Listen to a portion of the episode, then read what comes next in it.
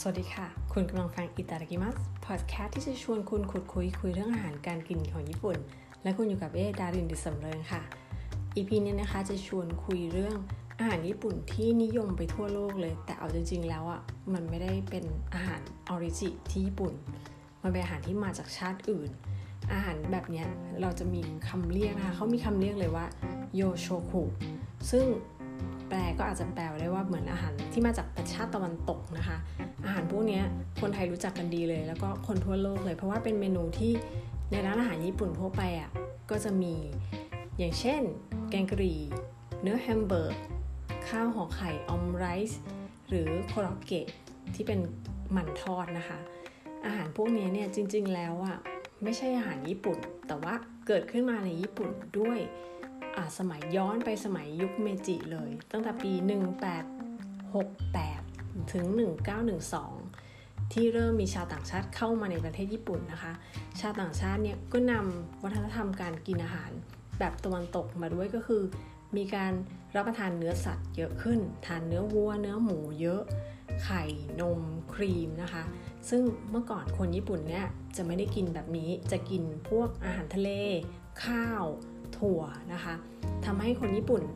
ตัวเล็กเนาะตัวเล็กกว่าฝรั่ง ทีนี้พอมาช่วงที่มีชาวต่างชาติเข้ามาเนี่ยชาวต่างชาติบางคนที่เข้ามาใช้ชีวิตแล้วก็ทำงานในญี่ปุ่นเนี่ยไม่สามารถกินอาหาร original ของญี่ปุ่นได้คือ ไม่ไหวจะกินซูชิหรือว่าข้าวนะคะ กินไม่ได้ ก็จะมีการนำเชฟส่วนตัวมาบางคนมี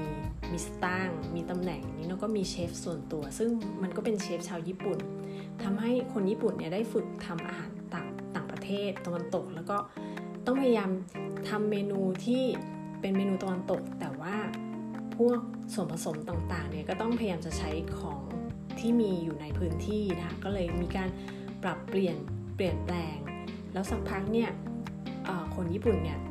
ก็อยากจะมีร่างกายที่สูงใหญ่ เทียบเท่ากับชาวตะวันตก เพราะฉะนั้นทางภาครัฐเนี่ยก็มีการเหมือนกับ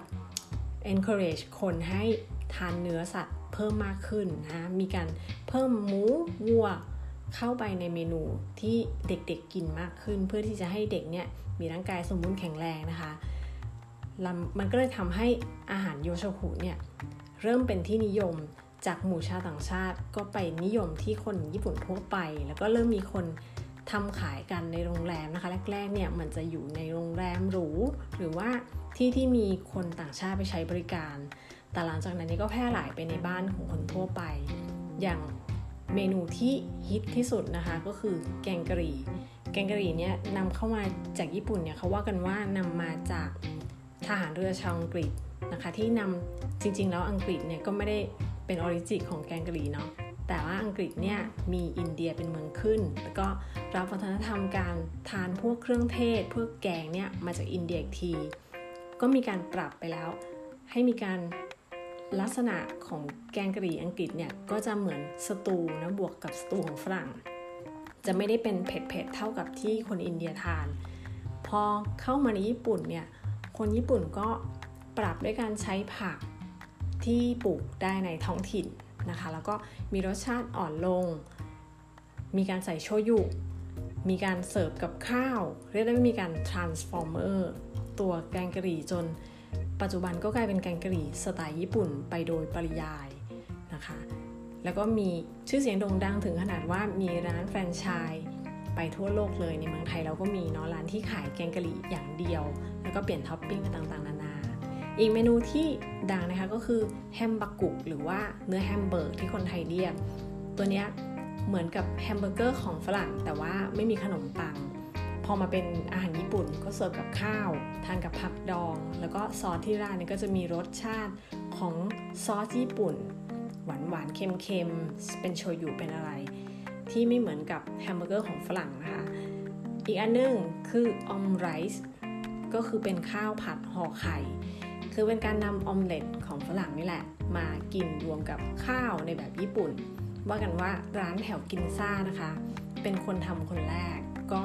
อารมณ์คงจะประมาณคล้ายๆข้าวผัดอเมริกันของเราเนาะคือที่อเมริกันไม่มี แต่ที่นี่มีเนาะแล้วก็โคโรเกะนะคะ เป็นอาหารมันก้อนปั้นปั้นเป็นก้อนแล้วก็ทอด มาจากโครเกตของประเทศฝรั่งเศส แต่ว่าพอมาอยู่ญี่ปุ่นเนี่ยก็มีการเพิ่มเนื้อบดแล้วก็ผักลงไปด้วย แล้วการทอดแบบดีฟรายคือเป็นการทอดน้ำมันท่วม แล้วก็ทำให้ของกรอบเนี่ยถือว่าเป็นเทคนิคใหม่ในการทำอาหารเลย สมัยก่อนญี่ปุ่นจะไม่ได้ใช้วิธีนี้ทำอาหารเนาะเขาจะใช้การย่างนึ่งต้มมากกว่านะคะ ซึ่งจะค่อนข้างดีต่อสุขภาพ แต่อันนี้ก็จะกินเป็นแบบชาวตะวันตก อีกอันนึงที่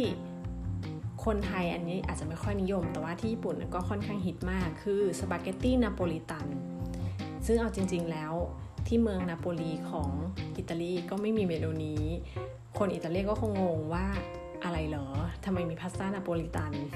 เขาบอกว่าเมนูนี้เกิดที่โรงแรมที่โยโกฮาม่านะคะเขาทำเมนูนี้ขึ้นมาเพราะว่าในสมัยนั้นเนี่ยมีทหารอเมริกันมาใช้บริการ แล้วก็มีการสั่งเส้นสปาเกตตี้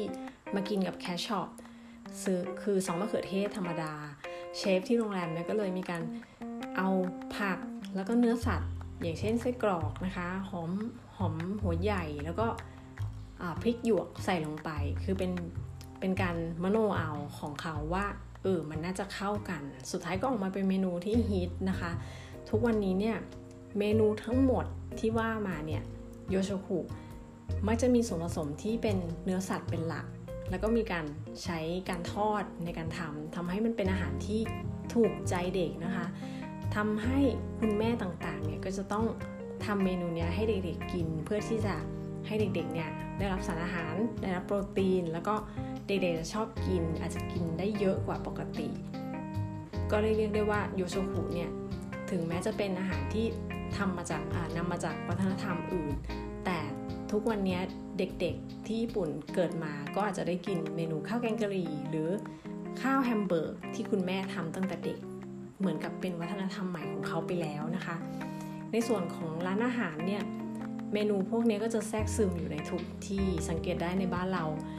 ร้านอาหารที่ขายอาหารญี่ปุ่น มีซูชิเนี่ยก็จะมีเมนูพวกนี้แอบแทรกซึมอยู่ แต่ว่าถ้าจะเอาเมนูพวกนี้ล้วนๆเลย ที่ญี่ปุ่นก็จะมีร้านที่เป็นเชนนะคะ ใครเคยไปก็จะมีร้าน Denny's ซึ่งมักจะเปิด 24 ชั่วโมงด้วย จะเป็นอาหาร set menu ซึ่ง ส่วนใหญ่แล้วจะเป็นเมนูที่เป็นโยโชคุคืออาหารที่เหมือนกึ่งกึ่งญี่ปุ่นกึ่งกึ่งตะวันตก หรือว่าคาเฟ่บางอันที่ขายพวกแซนด์วิชแล้วก็กาแฟที่มันเป็นเหมือน coffee house แบบตะวันตกอย่างนั้นนะคะ ก็จะมีเมนูอาหารจานเดียวที่เป็นโยโชคุให้เห็นกันเยอะ แล้วล่าสุดนะคะ ร้านอาหารที่เป็นโยโชคุที่คนไทยรู้จักกันดี คือร้านแกงกะหรี่โคโค่อิชิบัญญะขออนุญาตเอ่ยชื่อเนาะ เขาได้ไปเปิดสาขาทั่วโลกนะคะ แต่ว่าที่บินที่ฮือฮาออกข่าวเลย เพราะว่าปี 2020 นะคะ ก่อนที่โควิดจะมาเนี่ยเขาไปเปิดสาขาที่อินเดีย ซึ่งคนก็ฮือฮาว่า เฮ้ย มันจะโอเคเหรอ ในการที่จะเอาแกงกะหรี่ที่โดนปรับมาแล้วเนี่ยไปขายที่ original แต่ CoCo Ichibanya ก็เขาก็มีความคิดว่าแกงกะหรี่ที่เขาขายทุกวันนี้ เป็นแกงกะหรี่ที่ถูกปรับมาแล้วมันเป็นรสชาติของคนญี่ปุ่น เพราะฉะนั้นเขาอยากจะนำเสนอ วัฒนธรรมแกงกะหรี่ญี่ปุ่น ให้กับชาวอินเดียได้รู้จักนะคะ แล้วก็คิดว่าชาวอินเดียเนี่ยน่าจะชื่นชอบ ในเว็บไซต์ของโคโค่อิชิบันยาอินเดียก็เขียนไว้น่ารักมาก หน้าแรกจะเป็นภาพสวยๆของอินเดียแล้วก็เขียนว่า Namaste India I'm home นะคะ เหมือนกับว่าเป็นการพาแกงกะหรี่กลับมาที่ กำเนิดต้นกำเนิดของมันในรูปแบบแกงกะหรี่ญี่ปุ่นนะคะเขาก็มีการปรับเมนูให้เข้ากับท้องถิ่นมากขึ้น คือคนอินเดียเนี่ยจะมีคนที่ไม่ทานเนื้อสัตว์เยอะโคโค่อิชิบัญญาที่อินเดียก็จะมีเมนูที่เป็นเวจเทเรียนมากขึ้นนะคะในตอนแรกเนี่ยเขาบอกว่าคนที่มาใช้บริการเนี่ยเป็น expat คือเป็นชาวต่างชาติที่อยู่ในอินเดีย หรือว่าเป็นนักท่องเที่ยว แต่หลังๆเนี่ย เปิดบริการไปสักพัก เริ่มมีคนอินเดียที่อยากรู้ว่า เอ้ย แกงกะหรี่ญี่ปุ่นมันเป็นยังไง